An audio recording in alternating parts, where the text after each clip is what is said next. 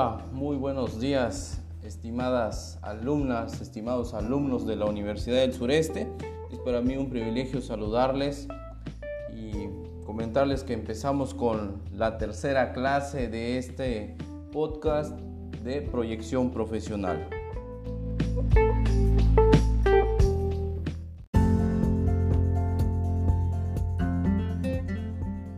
Bien, entonces arrancamos con esta tercera clase. Vamos a empezar con tipos de saludo. Entre ellos tenemos el estrechar la mano, tenemos la toma de la muñeca, tomar el codo, tomar el brazo, tomar el hombro, según el contexto, según la confianza, según el momento. El aprotón de manos es muy común entre personas desconocidas o de autoridad o en un ambiente formal. Esto de forma genérica porque prácticamente con el tema de la pandemia eh, a nivel mundial que estamos eh, padeciendo, pues prácticamente me imagino que este saludo se está evitando por un tema de salud. En nuestro país el estrechar la mano eh, prácticamente es un saludo tan frecuente, muy común. El beso social, ¿en qué momento podemos dar un saludo tipo beso, ¿no? Social, evidentemente. ¿Cuándo debemos usarlo? Cuando existe un vínculo de amistad. O sea, cuando ya nos conocemos, eh, ya hay un entendimiento entre nosotros, ya hay suficiente confianza, podemos hacerlo. En algunos otros países eh, el beso social es el más frecuente. Italia, por ejemplo, es muy común que entre varones eh, se saluden en forma de beso, ¿sí? Es muy común. Cuando se es una forma acostumbrada también se puede usar el beso como una forma de saludo. Por ahí hablábamos eh, que nuestro país es poco frecuente el saludo de varón a varón por medio del beso. En algunas familias se practica esto por un tema de eh, familiaridad. Y también hay que saludar de beso cuando se nos es dado sin esperarlo. ¿Sale? Cuando la otra parte pues me desea saludar de esta forma, pues no lo podemos negar. Ahora, ¿cuándo no debemos de usar el beso social? Cuando nos acaban de presentar a alguien. Por ahí esto tiene que ver también con el punto de que no hay que tutear a primera este, presentación. Cuando apenas me estoy dirigiendo y conociendo a la persona, no es sano el beso social, ¿sale? Y eh, también con los jefes, esto es algo relativo porque pues también la confianza puede dar margen a que yo salude a mis superiores por medio del beso, ¿no? Y eh, claro está, por cuestiones de salud, el beso social se debe evitar cuando se está enfermo, sobre todo de eh, infecciones de carácter respiratorio, ¿no? Volvemos al punto, por este tema de la pandemia, pues el beso eh, es todavía más prohibitivo, ¿no? Los emblemas, prácticamente los emblemas eh, son una forma de saludo en donde yo estoy prácticamente dirigiéndome a mi superior. Los emblemas son practicados en el entorno militar, son saludos que indican disciplina, autoridad y servicio. O sea, yo voy a saludar por respeto, por un tema de hábito y porque quien está frente a mí tiene una autoridad sobre mi persona y porque yo prácticamente estoy al servicio de la sociedad. También el emblema militar indica patriotismo y respeto a las instituciones. Un tema de civismo también tiene que ver con el saludo hacia eh, nuestras insignias nacionales como la bandera, por ejemplo, ¿no? Cuando vemos la bandera, eh, oímos el himno de, nuestra bandera, entonces también eh, existe una especie de saludar. No todos tenemos ese civismo, claro está, pero es una forma de, cómo manejar ese espíritu patriótico patriota que nosotros a lo mejor tenemos. La reverencia. Eh, antiguamente, y creo que esto también está eh, comprobado por medio de las narrativas de las personas ya con edades avanzadas, personas de la tercera o cuarta edad, se darán cuenta que la reverencia era una forma de saludo muy frecuente. Eh, son saludos antiguos o inclusive en algunos países orientales se sigue practicando ¿Qué tipo de modalidad podemos encontrar en la reverencia? El inclinar la cabeza, el descubrirse la cabeza. Su significado es de mucho respeto, de humildad y de importancia, la importancia que se le da a la otra persona, ¿no? Entonces es importante conocer el contexto cultural, por ahí em, hay un punto importante en el tema de las instituciones y las empresas transnacionales mm, y también un, espíritu de dirección eh, multicultural, sería importante tomar en cuenta quién es la persona a quien yo me dirija para tratar de saludarlo de la forma que prácticamente está habituada. Entonces este saludo en nuestro país no es frecuente. Eh, el abrazo son saludos de amistad y lazos de íntima relación que refleja buen trato, aprecio, afecto, cariño y alegría. Podemos ubicar los saludos de amistad y porque a lo mejor ya tenía mucho tiempo de no habernos visto, entonces nos saludamos afectuosamente por medio de un abrazo. El beso en la mano son saludos que reflejan caballerosidad en el que dignifican eh, a través del saludo la figura de la mujer. No es una forma de decir estoy a tu servicio, estoy a tu orden. Eh, para lo que gustes. Eso significa el beso en la mano. Eh, este tipo de saludo ahorita por el tema contemporáneo y moderno no implica falta o mucha caballerosidad. Simplemente era una, era, es una forma tradicional para los que de alguna forma se educaron bajo ese sistema. En México, volvemos al punto, el apretón de manos es muy frecuente entre hombre, hombre, hombre, mujer, ¿no? En Nueva Zelanda hay un saludo un tanto peculiar. El saludo se llama hongi, es de nariz con nariz. En la India, eh, juntar las manos a la altura del pecho y pronunciar namaste es una forma reverencial de saludo.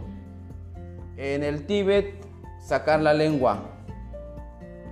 Eh, son algunos ejemplos de algunos países pues donde tienen una peculiaridad en cuanto a su saludo. Bien, el quinto componente de la proyección profesional y de la imagen tiene que ver con la postura. La postura es la posición que adopta nuestro cuerpo, puede ser erguido, vertical o sedente. El sedente implica el estar sentado. Eh, que manifiesta nuestra postura? La postura manifiesta la personalidad, es decir, qué pienso, cómo soy, cómo, cómo está mi autoestima, cómo es mi carácter, eh, qué tipo de valores tengo, cuáles son mis principios, cuál es la moralidad que yo tengo. Y evidentemente también en el momento de la postura indica el estado emocional, si estoy triste, si estoy enojado, melancólico, frustrado, cansado, estresado, aburrido, eh, motivado, interesado, entusiasmado, eso indica tu postura, ¿no? Eh, en este caso la, posición en la que nos encontremos en el momento siempre va a indicar estas dos cuestiones. ¿Qué tipo de persona soy y qué tipo de emociones está, estoy viviendo en el momento? Importante tomar en cuenta esto porque en el momento que uno va a una entrevista de trabajo, uno tiene que mostrar seguridad, interés, entusiasmo, motivación y prácticamente uno tiene que eh, reflejar el profesionalismo.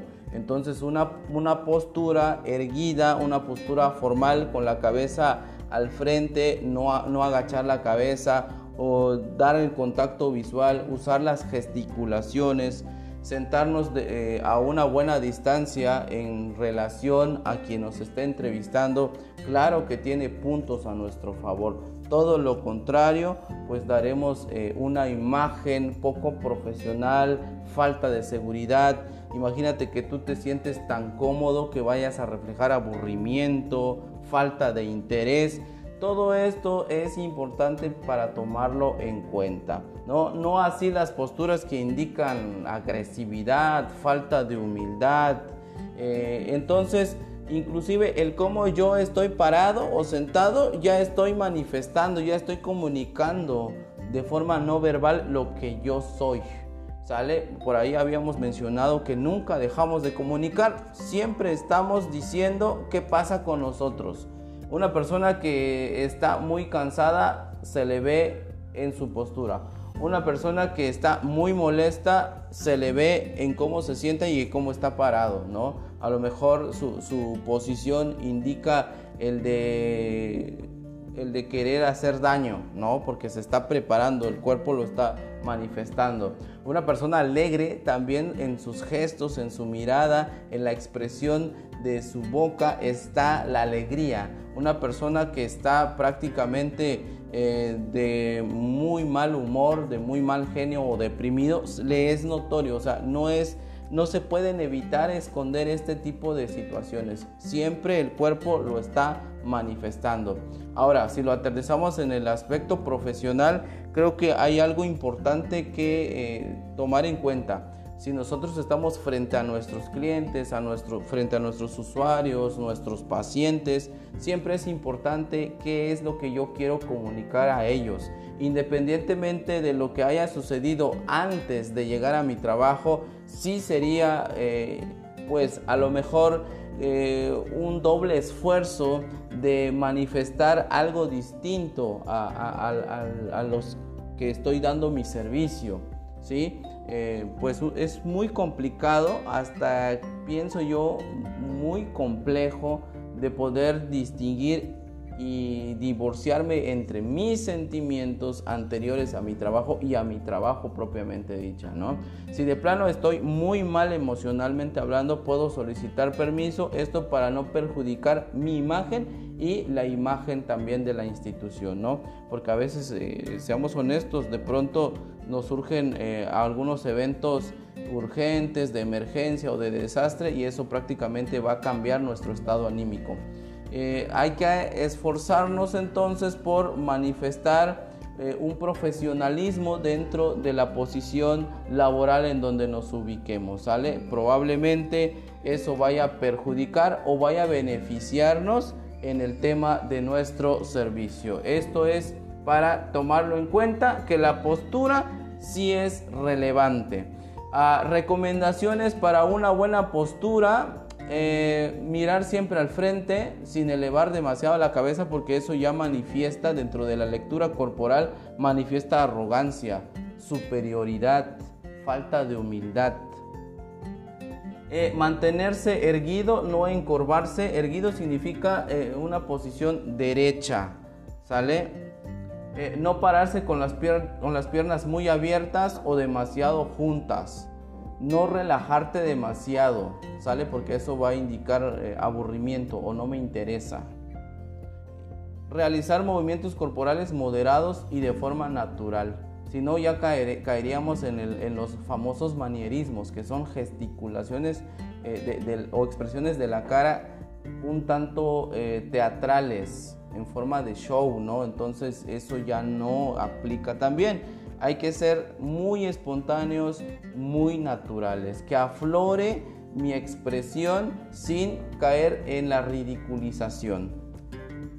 No se trata de cambiar eh, el estilo de cada uno de nosotros, sino prácticamente de mejorar, de sumar, de que me vaya mejor de lo que hoy me está yendo.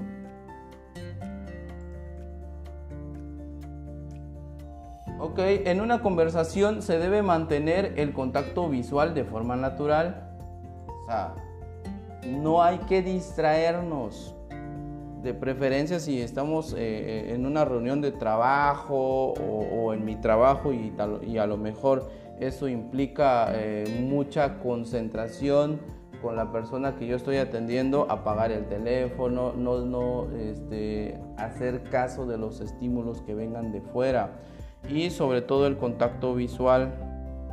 Siempre hay que mantener el contacto visual porque eso genera empatía, una sintonía, una calibración, mucho interés en la persona que estoy eh, tratando o, trabajando con él o con ella.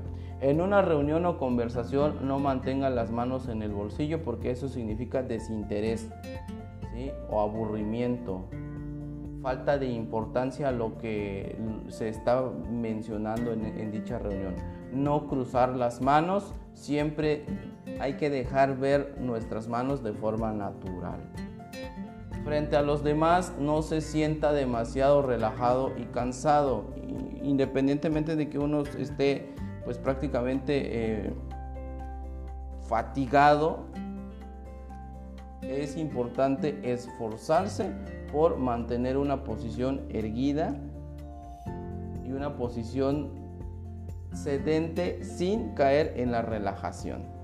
Durante una entrevista o conversación donde haya una mesa entre las dos personas, entre tú y la otra persona, no coloque sus manos ni sus codos sobre ella. Eso es una, es una muestra de confianza desmesurada. ¿Sale? Bien, eh, cerramos con el tema de la postura. Nos nos metemos ahora con el sexto componente que tiene que ver con la vestimenta. ¿Qué es la vestimenta? Vestimenta dice que es vestir o colocarse, cubrirse en el cuerpo alguna costura, ya sea de tela, de piel u otros elementos, en este caso puede ser orgánicos. Hay algunas, eh, algunos países, lugares o sociedades todavía un tanto primitivas donde se usan elementos orgánicos para la vestimenta, por ejemplo, eh, piel de animales, plantas, la vegetación, y con eso se, cubren, ¿no? Eh, a fin de evitar la desnudez total y generalmente ornamentada. ¿Por qué coloqué evitar la desnudez total? Porque prácticamente nosotros como seres humanos con dignidad y pudor sí es importante considerar el taparnos prácticamente eh, y en la mayoría de los casos los, los, este, los genitales o alguna parte del cuerpo que resulta ser un tema de pudor. ¿sale? Esto tiene que ver también con la dignidad humana. ¿sí? Y dice que la vestimenta viene generalmente ornamentada, no es nada más que sea ah, para cubrirme el cuerpo, sino que viene con algunos logos, con alguna imagen, con algunos diseños que, para nosotros resultan ser atractivos, bonitos, es de mi preferencia, ¿no? Esto es con el, tema de la vestimenta y cuando decimos desnudez total porque pues prácticamente no estamos cubiertos todo el cuerpo, por ejemplo la cara o hay sus excepciones en algunos lugares en Medio Oriente la mujer pues prácticamente eh, eh, está cubierta todo a excepción de la mano, ¿no? Eh, inclusive el rostro y prácticamente los brazos, ¿no? Entonces eh, es importante no generalizar eh, el concepto de vestimenta, por eso dice aquí evitar la desnudez total, porque pues no hay, no hay hasta el día de hoy alguna eh, sociedad, comunidad que vista totalmente para evitar una desnudez ya este, total, no, sino que siempre estamos cubriendo las áreas que para la sociedad, según la norma o la moral, pues les resulta ser importante no mostrar, ¿no?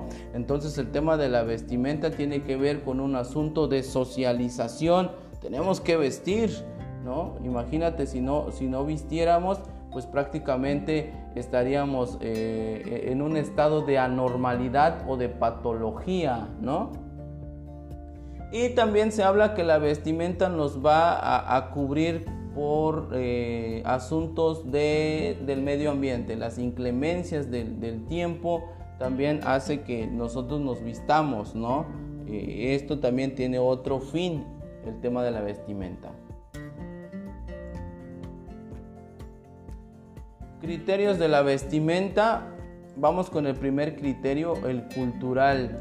Eh, siempre se ha hablado de que el tema de la vestimenta tiene que ver también con una concepción de género. Pues yo creo que más que una concepción de género tiene que ver con el país en donde estemos ubicados, con la cultura en donde nos desarrollemos.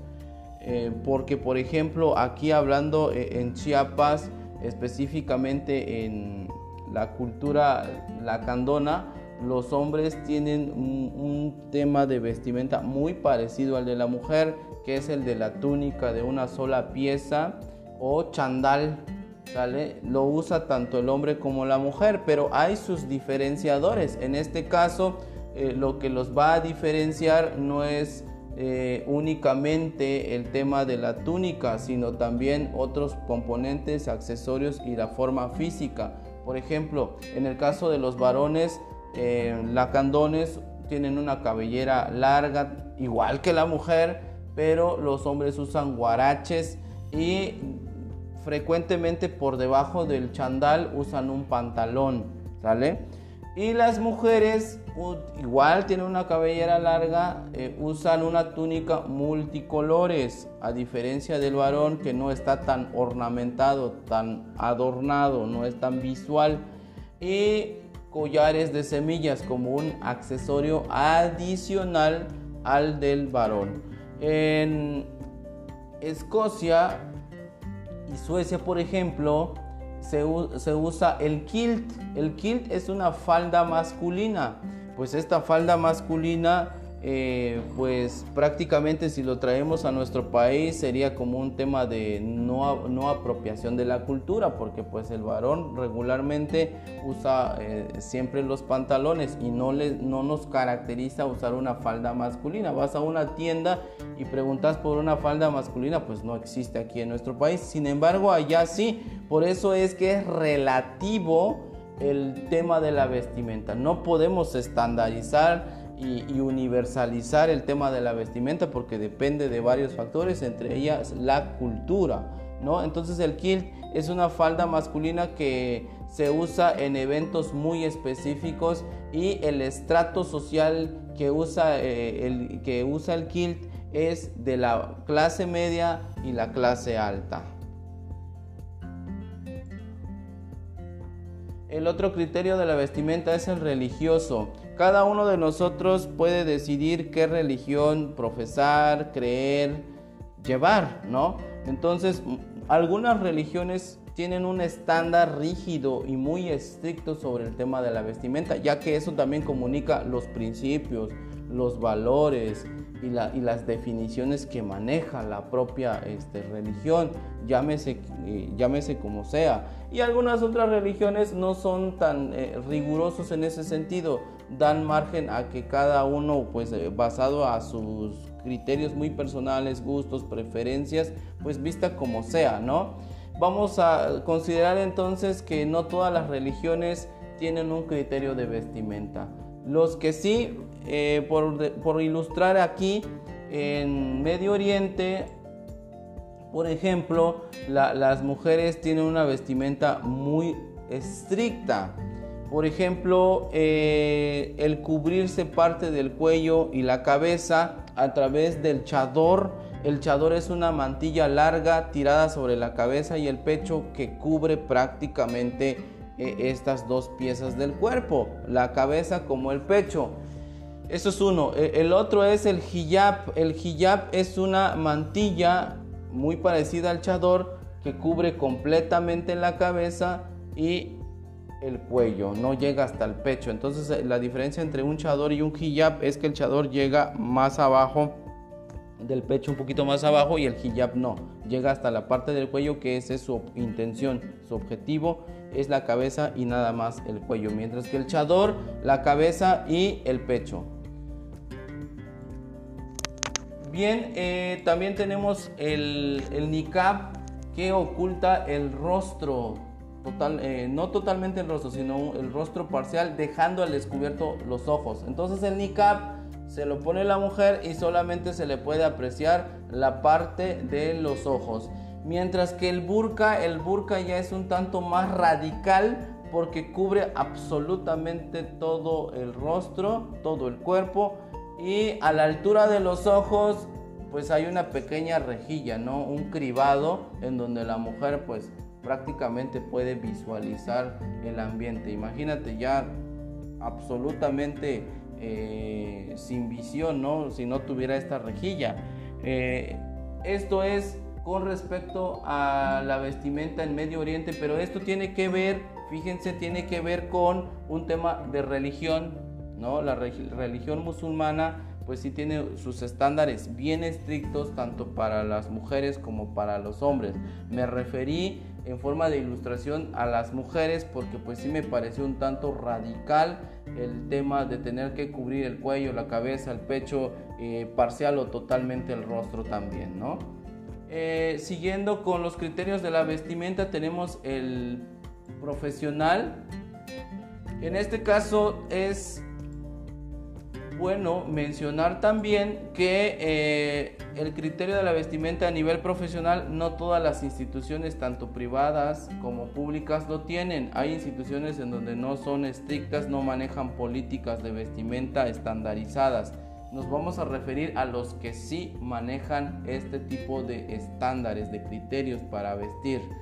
Eh, dentro de lo profesional existe una serie de reglas para vestir en el trabajo.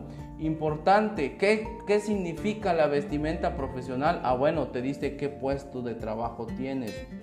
Regularmente los puestos que son un tanto mm, de nivel alto o jerárquico, pues usan una, una vestimenta eh, pues muy limpia, una vestimenta un tanto más de marca, donde se usan camisas, sacos, corbatas, chalecos, zapatos este, casuales y, todo esto, ¿no?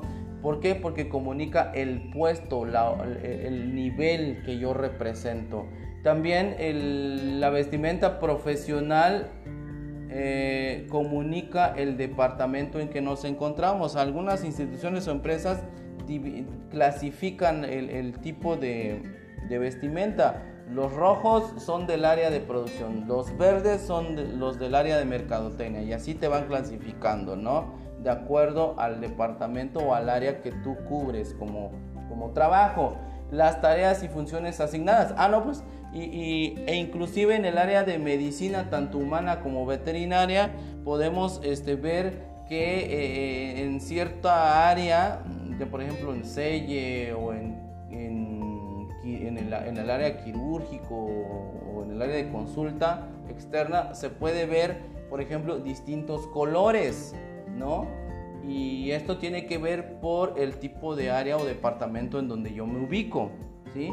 Eh, también eh, la vestimenta profesional comunica las tareas que yo, haga, que yo hago. Por ejemplo, un ingeniero civil, pues le es notorio la mezclilla, la camisa o la playera y el casco. Ah, bueno, este se dedica probablemente a la construcción o a trabajos donde implica cierto desgaste eh, físico o ciertos movimientos. Igual los que se dedican a, una disciplina o un deporte, ¿no? Indica qué función ejecuta, ¿no? En el caso de un mecánico, el overall, la mezclilla, la gorra, ¿por qué? Porque pues va a estar en contacto con objetos que le van a ensuciar, ¿no? Y eso también le da protección y le dota de, cierto cuidado en el tema de la higiene, ¿no? Y las funciones asignadas, el tipo de oficina y prácticamente la parte profesional comunica la cultura del cliente, ¿no? Eh, ¿Qué es lo que vendemos? ¿Qué ofrecemos? ¿Qué servicio damos? Por eso es que muchas instituciones o profesiones cuidan mucho el tema de la vestimenta porque comunican higiene, comunican salud, comunican seguridad o comunican estética, ¿no? Ya habíamos mencionado hoy que hay algunas empresas donde también te venden eh, la imagen y, por eso es que resulta un tanto más este, caro, cara el producto que nos están vendiendo porque nos lo venden por lo visual, ¿no? Por lo bonito que, podemos encontrar en ella, ¿no? Eh, todos estos factores condicionan el tipo de vestimenta, ¿sale? Eh, voy a ir ilustrando de forma general, claro que hay sus excepciones. En el caso de la vestimenta profesional de mujeres se recomienda lo siguiente, ¿sale? Eh, Pueden usar todo tipo de camisas y blusas en colores azul, gris, negro y café. Los demás colores eh, no, no, encajan tanto por el tema de que son demasiado chillantes para los ojos, ¿no? Eh, las camisas, pantalones y faldas tipo sastre. el largo de la falda ha de ser a la altura de las rodillas, según la estatura de la propia este, persona, en este caso de la mujer. El maquillaje discreto y natural zapatos cerrados, preferentemente con tacón. Eh, es incorrecto las faldas cortas, las sandalias ni zapatos deportivos. Ojo, estoy hablando de vestimenta profesional. No vayan a pensar mujeres, no, pues ya nos está coartando la libertad y la libre manifestación del desarrollo de la personalidad. No, estoy hablando a nivel profesional, no a nivel personal. Al rato vamos a revisar el criterio personal de la vestimenta. Estoy hablando aquí de las instituciones o empresas que estandarizan la vestimenta para que te veas profesional, ¿no? Porque recordemos que la vestimenta comunica también a, qué me dedico y lo que ya, ya dijimos. Las prendas brillantes, transparentes u otros tonos metálicos no se sugieren. Los tirantes, los tops, los strapless y la mezclilla y las blusas sin mangas no son recomendables para eh, la parte profesional de la vestimenta. Ok, en el caso de los varones, eh, ¿qué es recomendable o sugerible? Usar camisas manga larga, lisas de un solo color, con rayas o, cuadros en color azul, gris o negro. Eh, corbata en colores y diseños discretos porque también hay, hay corbatas que vienen un tanto muy burdos, muy pues, sacados de contexto, ¿no? Con sus diseños. Eh, pantalones tipo sastre, los dockers, la gabardina, o sea que es permitido también los dockers que son eh, una especie de em, tela eh, que es muy común ahora pero su corte es recto, también se, se, vale la gabardina. playeras tipo polo y camisas manga corta también son válidos zapatos cerrados con o sin agujeta hechas de piel o sintéticos, arreglo del cabello, el bigote y la barba, arreglo, no te estamos, eh, no, no estoy diciendo que hay que quitar, no, hay que eh, arreglarnos pues prácticamente, aunque en algunos algunas instituciones y empresas ya se meten un tantito más en el tema de la personalidad y te dice, ¿sabes qué? Recórtate la barba o el bigote y no me interesa tus gustos, ¿sale? Eh, en el caso de los varones que no es recomendable. Eh, prendas llamativas, estos con estos colores eh, chillantes, muy encendidos. Eh, no usar calcetines. es incorrecto no usar calcetines, pues hay que usar calcetines, ¿no? Porque hay zapatos ahí que son que, pueden usarse sin calcetines, pero a nivel profesional sí es bueno usar calcetines o este, los tines que son más cortos, ¿no? Eh, es incorrecto usar playeras sin cuello, zapatos de tela y deportivos en un tema profesional no cuadra, no embona. Eh, la ropa deportiva no es permitido en, una cuestión profesional y la mezclilla, ¿no? Claro, la mezclilla esto es relativo también porque depende prácticamente del contexto en donde me estoy desarrollando, ¿sale? Bien, eh, pues cerramos con esta tercera clase. Vamos a hablar en, la cuarta clase de otros elementos de la vestimenta.